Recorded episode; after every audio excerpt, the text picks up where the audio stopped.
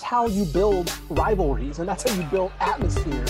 Edwards, three pointer, it's good! This team is right there with anybody else in, in the country. They are clicking on kind of a different level that we didn't um, that we didn't see this year.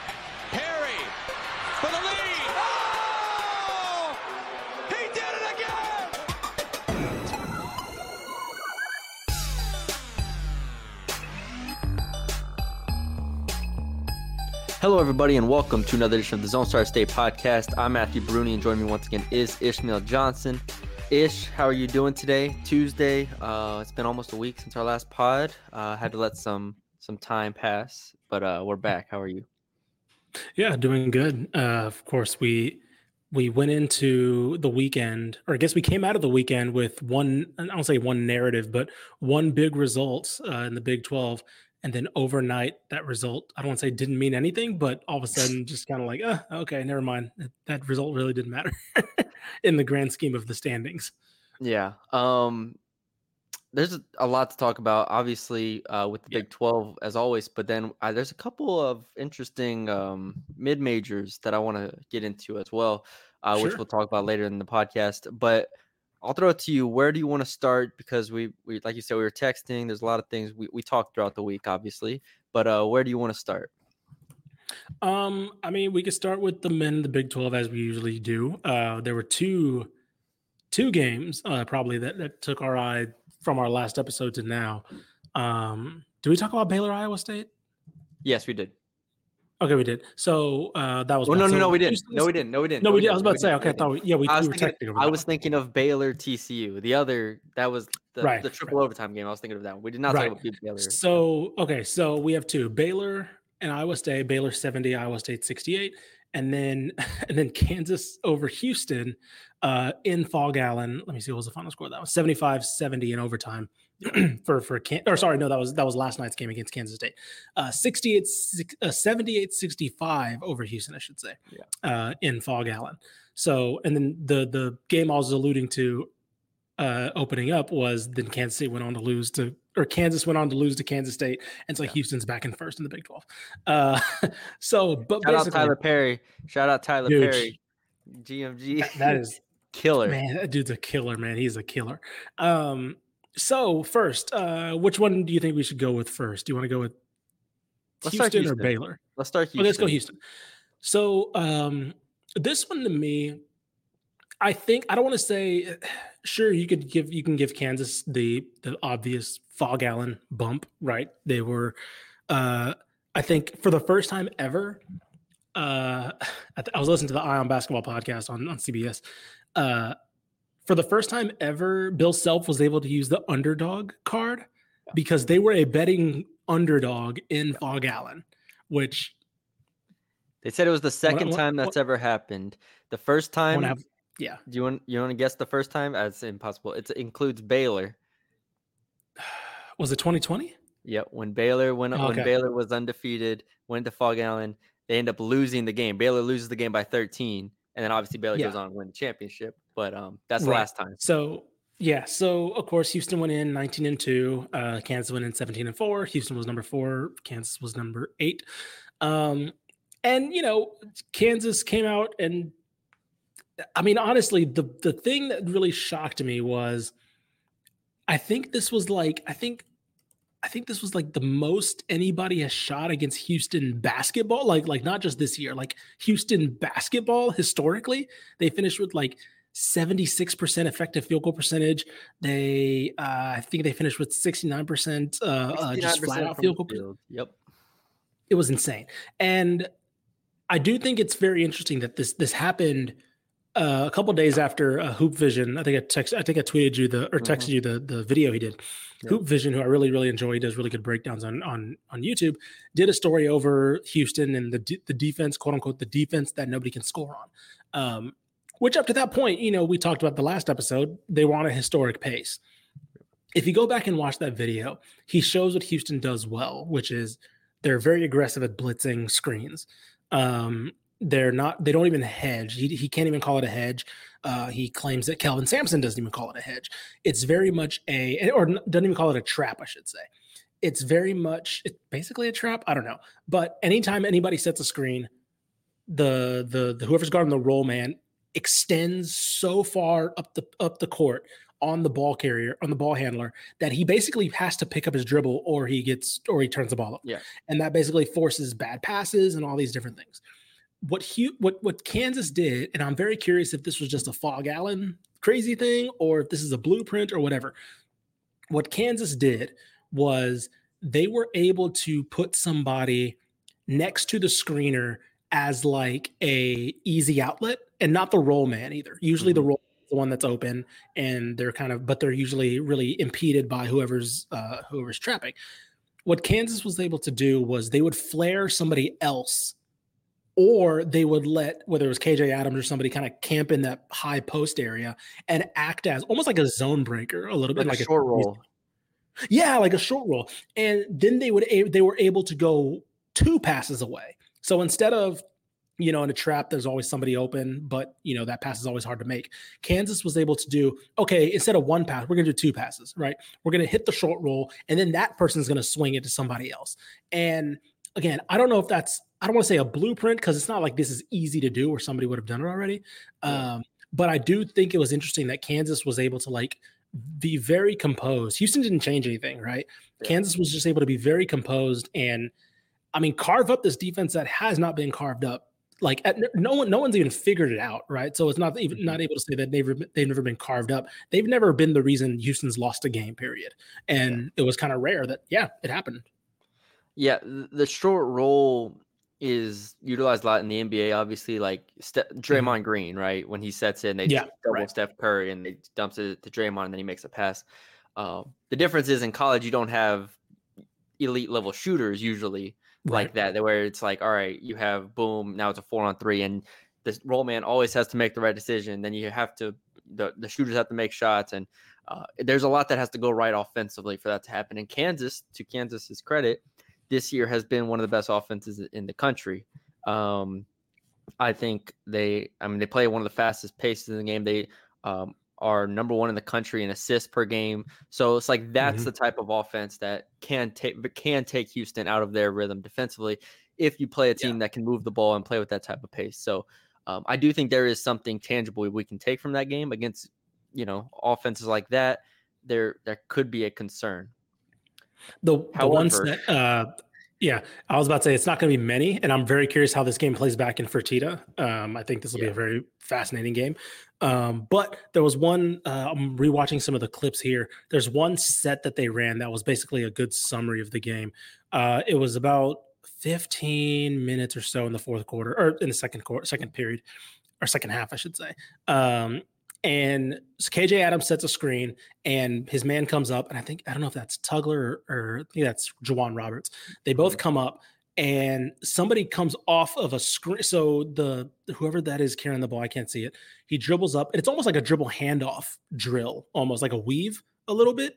Mm-hmm. But KJ Adams is over right? So like they trap him and he keeps his dribble up. He almost hits him, hits his man off of a off of a weave, and KJ Adams is there for a lob, and he just like opens it up right there at the top of the key, and then just like throws a lob to a wide open KJ Adams because he beat the he beat the uh the the roll man or the the defender, and so yeah. it was like those kind of things where they were setting up other they were setting up the pass before the pass a little bit, and so I, again that's you mentioned it like there's not going to be many teams that do that.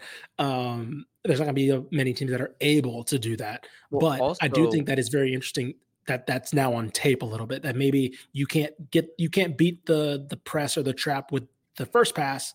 Yeah. maybe there's something there if you kind of deceive them a little bit. Well kansas the interesting part is they shot 69% from the field like you said good offense yeah. good game plan all that stuff still had 18 turnovers Houston sure. I was about to say they turned the ball over a lot. Yeah. Had forced 18 turnovers. Houston still had 13 offensive rebounds. Like you have to you're gonna have to shoot the ball incredibly well.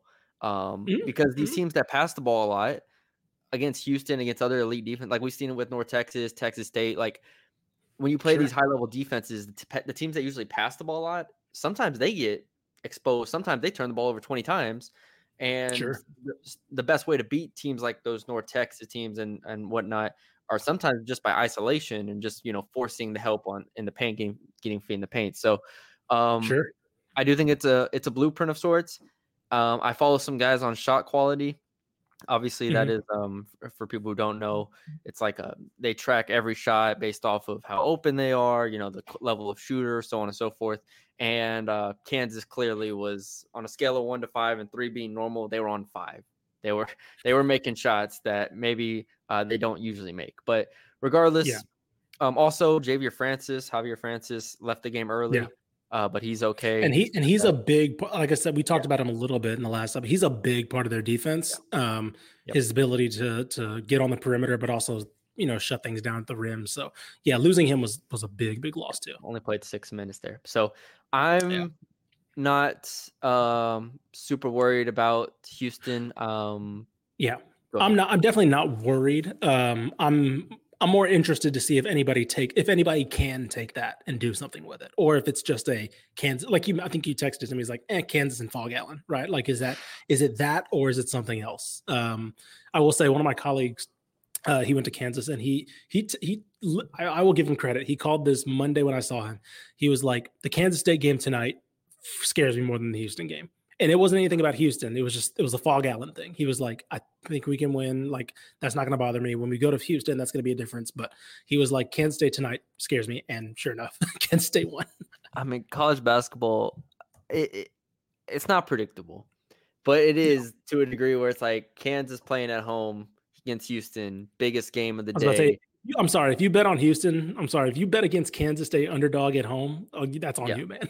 That's on you. and then and then obviously, yeah, Kansas goes to Kansas State, and you're like, all right, well, Kansas State's not great this year, but clearly, obviously, they have a great home court. They're gonna play this game with their hair on fire. Like that's just how things go. Now we can flip it a little bit because Texas beat TCU on the road, and I want to say this this says more about TCU than Texas because I'm Mhm. I'm borderline off of TCU right now. I okay. am quite concerned with That's fair. um where we're at with TCU overall. And I understand I say that Sure. with them being five and four in conference, you know, having wins over Baylor on the road, Texas Tech. I don't it doesn't feel right. It doesn't feel right watching them right now. Uh, we were texting about like the ball handling a little bit about just how they don't look comfortable getting into their stuff when they're not running. Like when you get them in the half court, it feels very it lacks fluidity. Like they're not getting great looks. Um, they shot seven of twelve from three against Texas and still lost. Mm. Um, I don't love the three point looks they generate. Um, so yeah, and they're 331st in three point attempt rate. I don't know. They this is the team that has to run. They're 20th in the country in offensive tempo. They have to run, maybe even more so than last year, uh, in order to to be comfortable. But lose to Texas at home. Now they have Iowa State on the road on Saturday. We'll see. Uh, I'm not saying they're not going to make the tournament or anything like that, but Sure. the ceiling for TCU to me is lower than what I thought it was. I can see that. I can understand that. And also Um, give credit to I mean, Texas. Sorry, I forgot to. I Yes, yeah, I don't want to overdo that. I was about to say no. It, it's definitely it's they've 100 percent turned their season around. Um, they've I think I think they fully realized that Chendall Weaver should be in the starting lineup. Yes. Um, and I'm not saying he's changed everything, but he's definitely made their. He's a symbol of how they've fixed their rotation and fixed that the guys that Roddy Terry can go to. This is all about him and Max Abmas being the primary ball handler Yes. and primary sco- Yes. scorer. Tyrese Hunter, 1000%. I'm sorry, you're you're a really good player, but this is Max Abmas' team. I was about to say he and he. I mean, let's be honest. He's also really regressed this year. He just has Yeah. not been. If you He would have both sides of the ball. taken him from his freshman year at Iowa State to now, it's. I, I mean, if anything, he's plateaued or gotten worse. Yeah. Um. So- So, yeah. So this So- is Max Abmas' team. He is shooting the lights out the ball, shooting with volume. He put the, the game away against TCU. I mean, Yeah, yep. was it three straight threes at the end? Yeah. Um, And then- just an awesome. And then also, like, remember when we were like, "Yeah, how much does Dylan Disu fix?" Turns out a lot. Like, turns out he just, turns out we were both like, "I don't know how much Dylan Disu helps this team." Nah, turns out he, they were just missing somebody like Dylan Disu as well. Because I, I think I tweeted, I was like, "I don't think this team makes like." does this team finish top half without Dylan Disu? No. Like, no, like there's No. like, and, and again, I I knew he ended the year really well, but I just didn't think he was that pivotal to what they were doing this year. And he has been. He's been clearly like, I mean, I'm trying to think. First team All Big Twelve, probably. Shoot, I'd have to think about that. There's so much time. Like, I mean, I'd have to think about it. There- he's- there's he's there's a lot of talent. Don't get me wrong, but he's Yeah. in the conversation of Well, just in terms of what he does. court wise. And he's then- definitely in the conversation. Like Dickinson, and then it's like, Yeah. I don't know who else you're putting, and I'm definitely forgetting somebody, but like J'Wan Roberts. Yeah, I was about to say Emmanuel at that point, you're like, I mean, I, we know that J'Wan Roberts is very valuable, but like, do like voters know Emmanuel who would put Miller that will team get together? some. You know? Emmanuel Miller Yeah. will get some.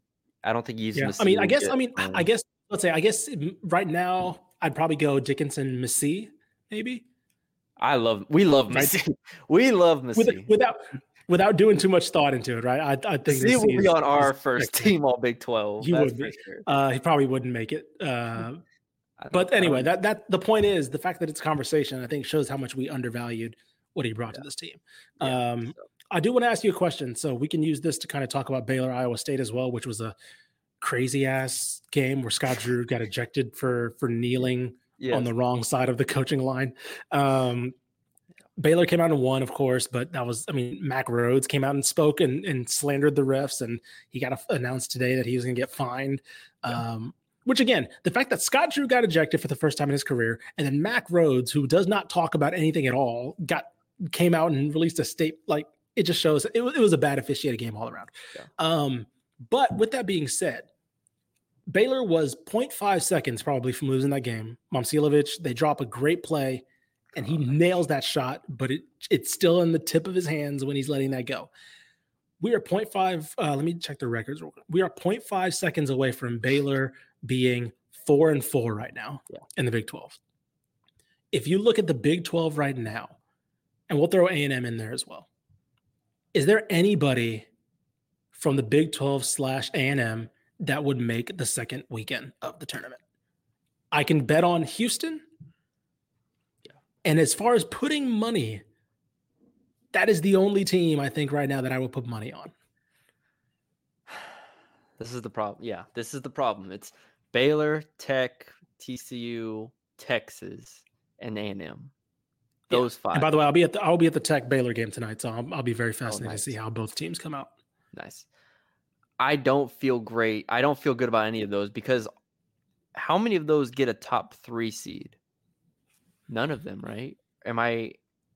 Outside of Houston, yeah, I mean. If Tech keeps winning. Like I, like Baylor, maybe if they keep winning. I don't know if any of those get a top. Uh, Lunardi seed, has Tech is a seven, TCU's Oh a yeah, you're ten, Lunardi.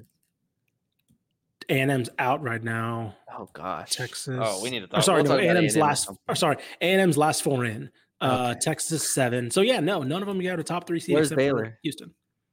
Baylor is. Oh, sorry. They should be. Uh, four. They're just out. Four. Yeah. They're just outside. So again, a win against Iowa State, and then maybe a win against Tech, and they're back in the conversation for a top three. So So we'll yeah, see. It, it becomes where obviously when you get a four seed and you know who knows where you're playing, but that's like that four or this five projects game. this projects Baylor. This projects Baylor FAU round two.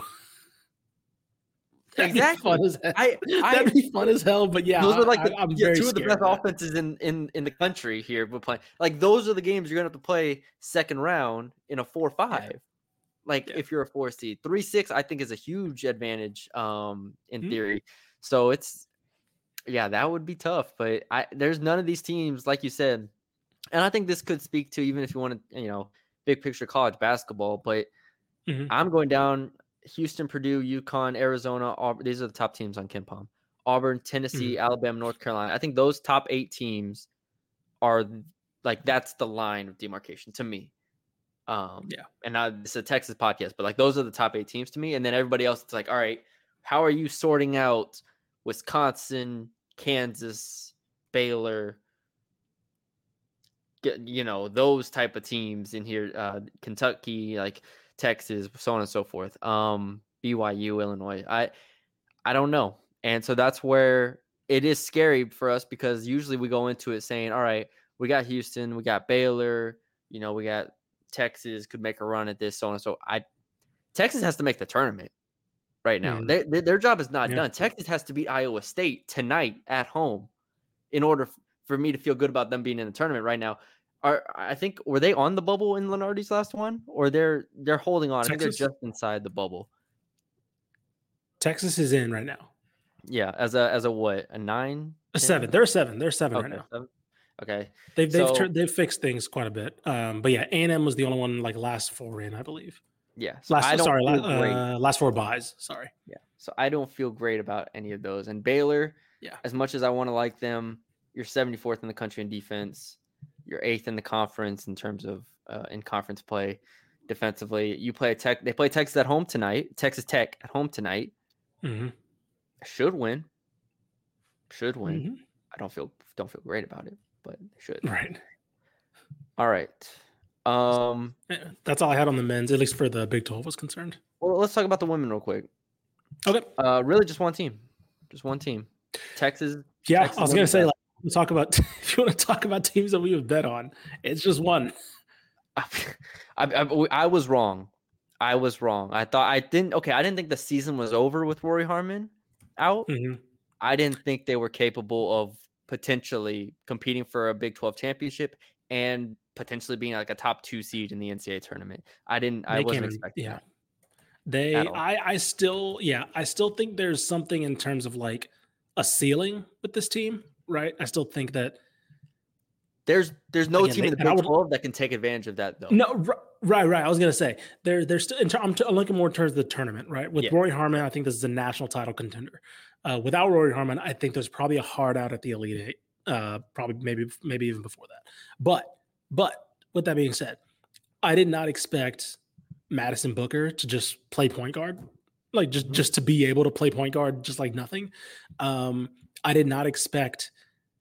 I mean, I don't know if this is just a matchup thing or what. Like, I don't, I didn't expect Baylor, Texas, just to have Baylor's number like they did in their last game, um, because they just had their number, and Baylor could not do anything like that. That at home, right? An incredible atmosphere coming off of the announcement of Brittney Griner. So, like, there was a lot of buzz around the program. Um, I, I'm, I know that that wasn't the game they retired her jersey, but it was the first game that they played since that announcement came out. And Texas came in, and again, Madison Booker's running the fast break, running running the point on the fast break and in transition, and just things are just looking so fluid. And it's almost like they know that they can't be as they're not trying to find the Rori Harmon anymore, right? They know that they can't be as aggressive on the perimeter in terms of defending. They know they don't have that person they can just stick on the other team's point guard and just go. But it doesn't matter and they're just they're playing with a lot more tempo than I think I expected them to play without her. Um and Madison Booker's I mean legitimately being a, uh, she's a freshman all-American and she's going to finish as probably a first team Big 12 player. Like it's it's stupid. I watched this game. Uh, I watched the like the the the condensed version of this game. Um, Aaliyah Moore was what stood out to me, one hundred percent. They have so much they're starting to get healthy in the front court and that's really scary. Yeah, and for those who don't know, she played nine games last year. I believe tore her ACL. Um, Mhm. obviously you rehab from that. It's been what now a year or so from that. So you're just now starting to really get your feet under you. I thought she looked fantastic. Eight of sixteen from the field, seven boards, um, Mm. 19 points. So now you have Aaliyah Moore. You have Taylor Jones still there, who had 14 points and nine rebounds. Uh, you have Muhammad. You have Gaston. Um, that front court is the reason why they're so good still. And then you throw Yeah. in Madison Booker as like the only perimeter scoring threat because Shaylee Gonzalez zero points, zero four shooting, uh, and Shay Holle two points, one of four shooting. Like th- this is it. Right. Th- This is who they're this is who they're rolling with. There's no rotation Mhm. at the guard spots. Those three, Holle Gonzalez and Booker, are pretty much all they got. Now they played one uh Mwenentanda um 17 minutes this past game uh against Baylor and I, you know, she looked fine, but Aaliyah Moore was the one that stood out to me. So then you jump to the Kansas State game. Now Kansas State was number ranked number two in the country. Neither one of us thinks they're the second best team in the country without uh, Ayoka Lee, um, Mhm. but they've been winning games, and they hold them to 36% shooting. Again, Madison Booker 20 points. Again, Taylor Jones 13, Aaliyah Moore 10, like Gaston 8. They're just in waves killing people on the inside. 15 rebounds for Aaliyah Moore. Mhm. They out rebounded both uh, Kansas State and uh, Baylor by like nine and 13.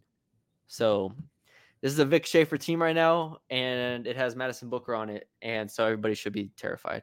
And I said that they could compete for the Big 12 title. Oklahoma is still two games up; they're nine and one. Mhm. Texas has three losses, but um, still, this has just been Yeah. uh, really impressive. It's it's crazy to see like because yeah they basically play you know their lineup is basically uh like you mentioned holle booker and um shelly gonzalez and then they just alternate jones and and and now more. Um and it's it's crazy to see like how you know roy harmon set up so much for that team and i think holle and, and gonzalez are the ones that probably suffer the most offensively without her. Um, but i thought it'd be the bigs. I thought it'd be taylor jones right? But it hasn't been. Um Aaliyah Moore is like there was there was a lot of shots where she like she was in the high post area and she either pulled up or like kind of drove to the basket and it's like oh Vic Schaefer's giving her a lot of freedom to like Yeah. work in the paint. Um Madison Booker like they're running stuff for Madison Booker to where she gives the ball up and they kind of run a weave and she's able to kind of dribble off into the paint and get her own scoring going. So it's like it's crazy how like seamlessly I mean not seamlessly obviously there are issues and their team there are things they could probably be doing better if they had Rori Harmon but they kind of still remade this offense a little bit to let her mess up too because like she has she's still averaging like i think she has like a one-to-one turnover uh, assist A lot of, a lot of turnovers. Yeah, a lot of turnovers. yeah yeah yeah. but like okay that's what you got to kind of live with because she's by far your best creator and so she's a freshman and so you're going to let her kind of make mistakes and you know show her what works what doesn't and she'll learn from that because yeah i mean we talked about her a ton we'll probably keep talking about her she's probably a lock for freshman of the year as far as we're concerned um and in the Big 12. Yeah. In the Big 12, yeah, in the Big, yeah, I was about to say we got we got Juju and, and Sorry, Juju's doing over there doing some something else, playing a I was different about to say Juju's there. doing some uh, uh sacrilegious things over there in, I'm just salty. USC. I'm just salty. Sorry to get off tangent, but I'm just salty Yeah. because Juju scores 51, and which is she's the best player, best freshman in the country by far. Yeah. But um, yeah. I'm hey Mikaylah Williams. I'm gonna keep staying on my podium. She scored 42 this year, so not too far off. I want to say that on a but- public platform because I've I've been thinking it for the past week. Uh, there you go. I mean, look, it's it's a crazy freshman class, and Okay. you know, it, it's Vic Schaefer got one of them, right? Which is a huge credit to him. Um, it's a huge credit to where that program is because the fact that you know, if this is Rori Harmon's last year, the fact that they're going to transition into this, you know, modern big slash wing who can handle the ball, shoot a little bit, maybe can get better at shooting, but defend a little bit, go in, go inside. Like you look at her and you're like, I'm trying to figure out what's like the equivalent to like what Madison Booker's doing, either either the men or the women's game. Like, is it like, like a player comparison? is it yeah, like a player comparison? Is it like a I mean, honestly, is it like a little bit of a Ben Simmons, right? Like Oh. that size, that defensive ability. She's obviously not afraid to shoot like him, but like I mean, heck, I'm thinking like I can't I can't say that name. People take that context. Oh, I'm thinking like Texas version, like Texas KD, Texas Kevin Durant. yeah, where it's just like you can do so you're you may not be the best playmaker in the country, but you're the best one on this team, and we're gonna give you the ball. Like had the ball in his hands a ton. Um, Yeah. not a like a good team around him, not great. Like they had like a little bit of a Right. ceiling. Um, but like he was clearly the guy. It's like, all right, we're giving you the ball, and you're gonna go Yeah. do stuff. That's fair. Um, That's now obviously I, I I was that. fairly, I was fairly young when Texas had Kevin, Durant. I think I was like ten. yeah. But um, man, these these early Texas teams are always fun to look at. Like, they Oh, were sure. good. They were good. Oh, they were they were Um, insane. Kevin Durant had was 17th in the country in usage percentage that year. His numbers are stupid. That was crazy. Forty yeah, percent from three. Sorry. Um, I just went down a Kevin Durant rabbit hole of uh, but yeah, it's like again, you give him give uh give her the ball, uh, let her create better or worse. We know she's young. Rori still has Mhm. one more year though, right? She's a junior. if she wants to come back, yeah, I, I assume she will. I don't think she'll want to. Well, don't they have I mean, her stay- draft stock could have been have to stay four great. in college? It's three. I thought it was three. I thought it was three. Maybe I'm no, yeah, because Chennedy Carter left after her junior year from A and M, Okay. and then Paige Leah Bueckers is only a, is only a junior too. Yeah, I mean, I Or would maybe they were assume older. Maybe they were because there's it's an age thing. maybe, yeah. Uh, Regardless, I don't think she would come out because, like, one, it's a very deep guard year. And I think in the right, like next year, I think she could be a top like five pick potentially Yeah, if she you have to finishes the year. yeah, Um, yeah. This year's draft is crazy. Um, you have to be at least to say, it's the 22. You have to be at least 22 years old. As of I don't know what date that is, When but she- I don't think she's. I'm curious how old she is. I don't think she's As I a don't junior, think she, no she might be 20. No, no, she is. She just turned 21 this past year. So Okay, so yeah, she would have to stay one more. we got her for another one. Lock her in. Yeah, Lock there we go. in. Texas winning next year. There you go. Get your Texas futures now. yes. Place your bets. Um, last last thing on the women's side, um, we've we've we've talked a lot about Lamar. We don't have to spend too much time on this, but um, mhm, they mhm. just beat A&M Corpus Christi, sixty-three to fifty-seven. Now eight and one. There is a new king or queen in the in the Southland. Lamar is here, um, tied with Southeastern atop the Southland Conference. Um, out rebounded Corpus Christi 44 to 27. Um, this Lamar team is a lot of fun. They are Mhm. physical. They're they're not even that big. Like they're big. Akasha Davis is big, but like Sabria Yeah. Dean's getting seven rebounds, and then their wings are rebounding, and they're just out rebounding everybody they play. This is incredibly impressive from Lamar. We've talked about them a lot, so um, you don't have to go too much depth. But yeah. I Yeah. did want to mention. I'll that. no, I'll say this: like Aqua Franklin, very soon has to be getting on people's radars as like a possible option to Mhm. go up a level. Um, she is, I believe, she she's a native Texan, right? She's from Tyler. Uh, let me see. I think she was a Kansas. Yeah, she was a Kansas assistant for the longest time. I think she's a Vic Schaefer disciple. Like I think she was at Mississippi State for a while. Um, yeah, yeah. Here she is. Uh, she was Gary Blair first as an assistant, and then she spent a good like three years or so at, at, at under Vic Schaefer. So again, like those those guys, those dudes know toughness, and it doesn't surprise me that their their assistants are preaching toughness. But Aqua Franklin, she's only 38, and so I this is going to be a name that people, if there's any jobs that open up, um, honestly, not even just Texas, but like the Southeast entirely. Yep. um, whether it's a mid major or whatever, I think this is going to be a name that people should be paying more attention to because she's done again. Lamar is not a it was not a good in a good spot, and the Yeah. fact that they were able to kind of I think this is her fourth year, if I'm not mistaken. Um, let me see, nine, 20, 21, yeah, fourth year. So fourth year. Um, yeah, I mean, she's gonna be some. She's gonna be on some people's radars very soon. Akasha Davis. Well, if we look back at our fantasy draft, Akasha Davis Mm-hmm. getting her that late, I win. I win the draft off that.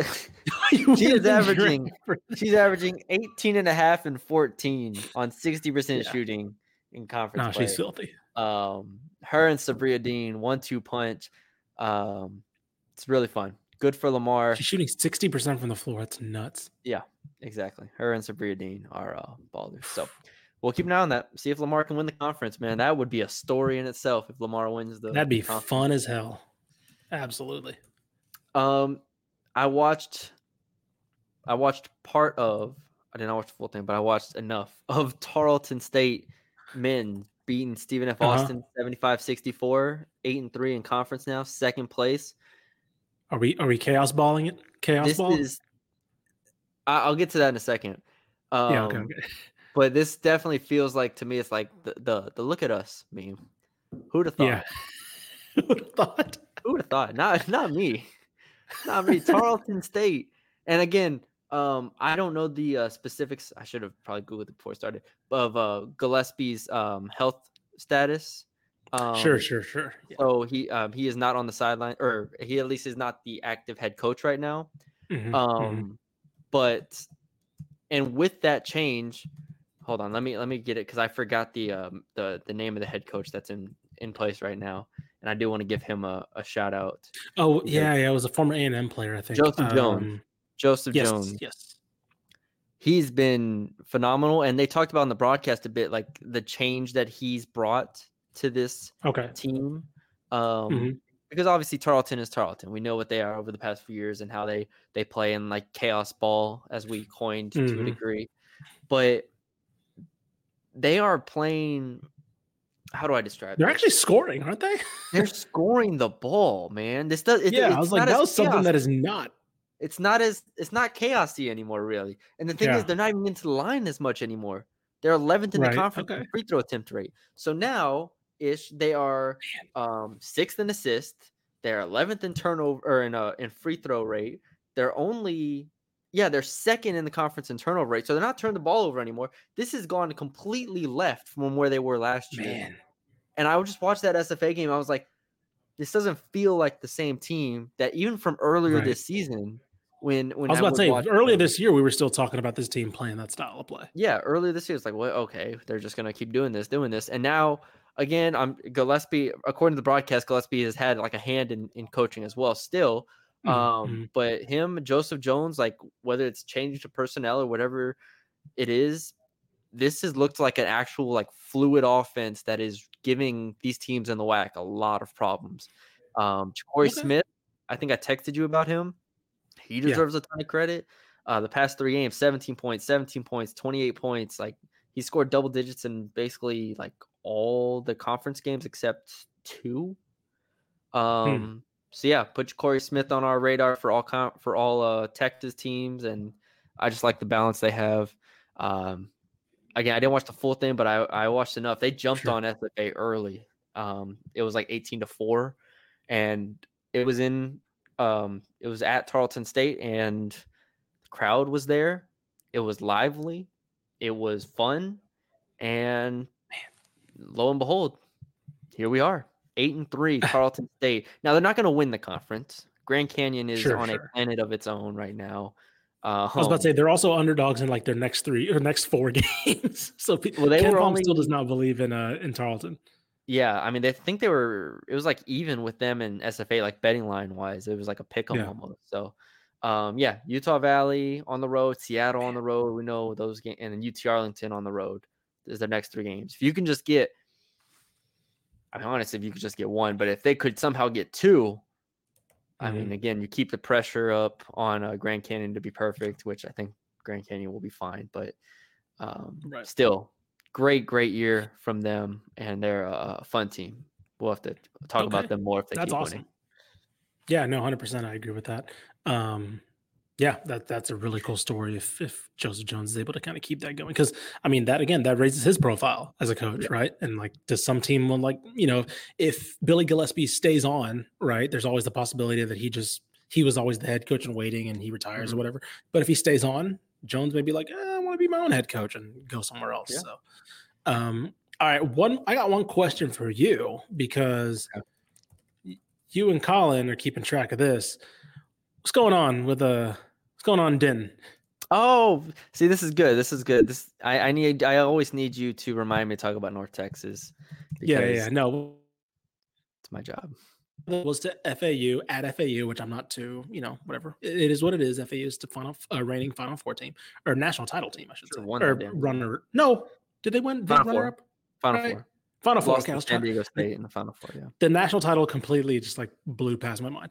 Um, so anyway, reigning Final Four team, understandable. UAB and S and USF now. So what's what's happening? I'm trying to decide if we give you the long answer or the short answer. Um, I'll say short, this: uh, Jason. Edwards is a dude. that he is a dude. Man, he's a dude. Um, all right. He's in so- short, so good.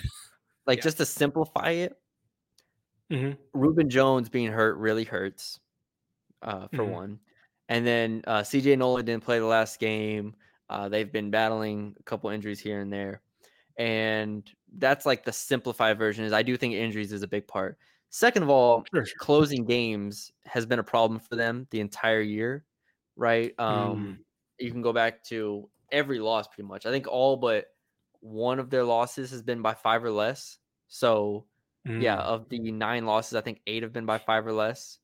So this has all been just last second stuff, you know, last two minute execution, which maybe you could attribute to Ross Hodge being a new, being a first year uh, coach at this level, if you wanted Mhm. to. Um, but yeah, they're losing close games right now, and that's kind of what it's been the entire year.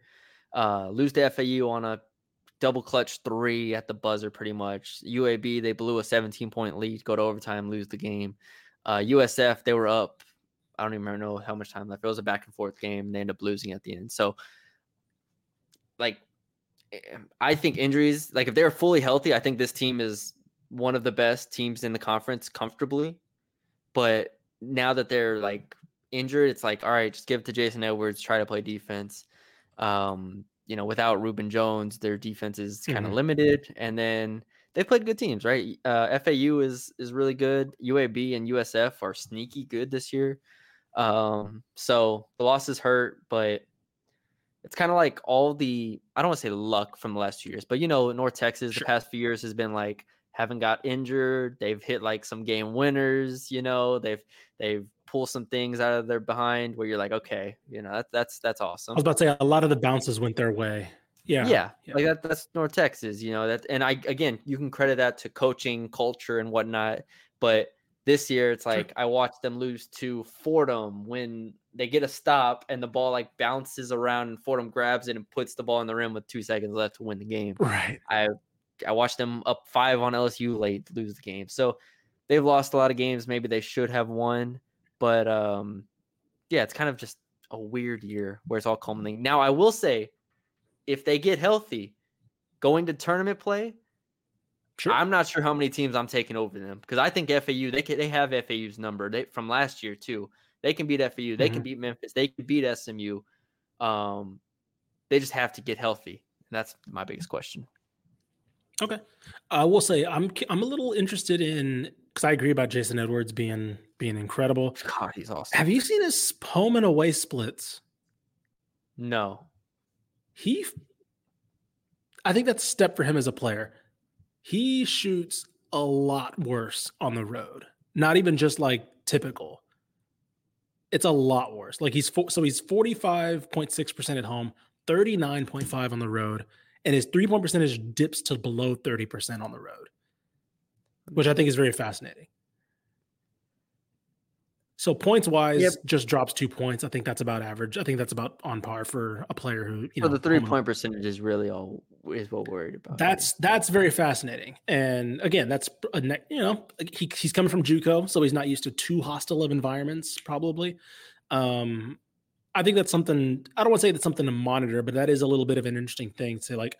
Okay, maybe there is another level for him to go to as a player. It's maybe upping those percentages, or maybe them as a team figuring things out to work. He doesn't need to put up six threes on the road a game, you know, because he's still shooting roughly the same amount I wonder, when yeah, he's not wonder if that hitting the includes, same. I wonder if that includes neutrals. Yeah, that's a good point. I don't know. I, I, uh, They I'm played four the neutral games. They played shit. So. Shoot, they played five neutral games this year, so it's kind of Oh, that's a good point. Um, so interesting anyway, that was something I, I just literally just looked that up now. I was just curious about it. No, that is interesting. Oh. Um, and the last thing I have, um, real quick, which is, Mhm. I was gonna spend longer on this. Sam Houston State, like I said last podcast, Sam Houston State men Yeah. were tied for the top of Conference USA uh, with Louisiana Tech. Uh, shout out Daniel Batcho over there at La Tech. He's Yeah, killing feasting. it. feasting over there. Top two players on KenPom's uh, all conference team on uh on uh, in the in CUSA. Isaiah Crawford from La Tech and Daniel Batcho from Yep. La Tech. Oh my goodness, beautiful. I like it. Averaging uh 15 and 10 right now for for La Tech is Daniel Batcho. That's how you transfer. That's There how you you go. transfer, kids. That's how you go and transfer. dominate. 2.4 and then go win the Jesus. conference. Yeah, double double, win your conference, probably go make the tournament. There you go. Um, but anyways, La Tech beats FIU by 40. And I bring that up because then Sam Houston State plays FIU on the road and loses by seven. So Oh man. can't lose that game. Can't lose No, that game, was a that was supposed to be a gimme. That's yeah. disappointing. So that's that's disappointing. But uh we'll see. Again, only one game back now of La Tech. I think La Tech's the best team in that conference by far. I think they'll end up winning it, but Yeah. we'll see. Yeah, they're they're right Um, now they're 66th in KenPom, and Really S, uh, Sam Houston at second place is 179. Yeah, I mean, who wants to play that front court of Crawford and Batcho? Not me. That's nasty. Yeah, Have they been so they've played and the thing is, yeah, they, Sam Sam, Sam Houston did beat them earlier this year. I do know that. yeah, they beat La Tech earlier in the year. Um, they play again March 7th, which could be like for the title de facto.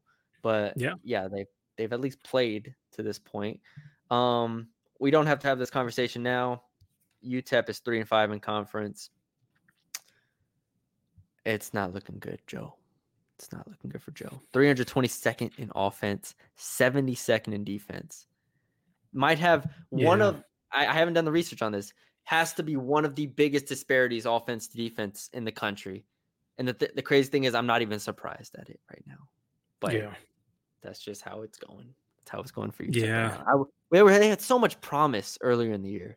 UTEP. They Like, I really was high, they beat Cal. I was like, this is this is gonna be the team. This is the year, and then they do that. So Hasn't Yeah. been hasn't been looking good. Um. I mean, Tae Hardy is, is come back to earth a bit. He was playing really. He's still scoring, but like it's more of a necessity. He's his numbers really aren't that impressive. Um, Zid Powell, they've had to rely on a lot, and you know he's. I believe KenPom has him rated as their best player right now, um, and he's used, yeah. fine. Yeah, so yeah, it's it's rough, man. And they really, I mean, they've never been able to shoot, but it really hurts when you know everything else kind of falls apart and you're trying to shoot and you really like both hit. I think Powell and Hardy are both sub thirty percent from three right now. I think. Yeah, Powell's Yeah. twenty three percent. Hardy's thirty five percent. Uh, Otis Okay, Frazier twenty five percent. Uh, Corey Camper twenty five percent. Like uh, the the key to me, uh, the key to me with where I think you can blame Golding. Well, obviously we this we know what he is, right? We know what this this Mhm. style is, but to be three hundred fifty seventh in non steal turnover percentage shows that Mhm. your offense is not fluid. It shows that you aren't your players aren't comfortable with what you're running because sure some of those are defenses like you know pressuring you and you throw it out of bounds or whatever. Some of them are you Yeah. throwing it to a spot where you think someone should be and they're not there. And that to me is coaching. That to me is you're not getting your players comfortable. And this is year 3 of Golding. Yeah. Like this can't this shouldn't be happening. These are your players. These are guys that we know at this point. Um so yeah, it's it's gone the complete opposite way of Rodney Terry era. where they're just literally just not playing defense anymore. So or not playing offense anymore. I say that Rodney Terry's Yep. team struggled on offense too. Sheesh. I'm looking back at these teams. but they had talent at least. So anyways, there's our rant on uh Terry and UTEP. Um and also I think the UTSA Cinderella story is over. The Yeah, they're looking like they're coming back. They're crashing back down to earth.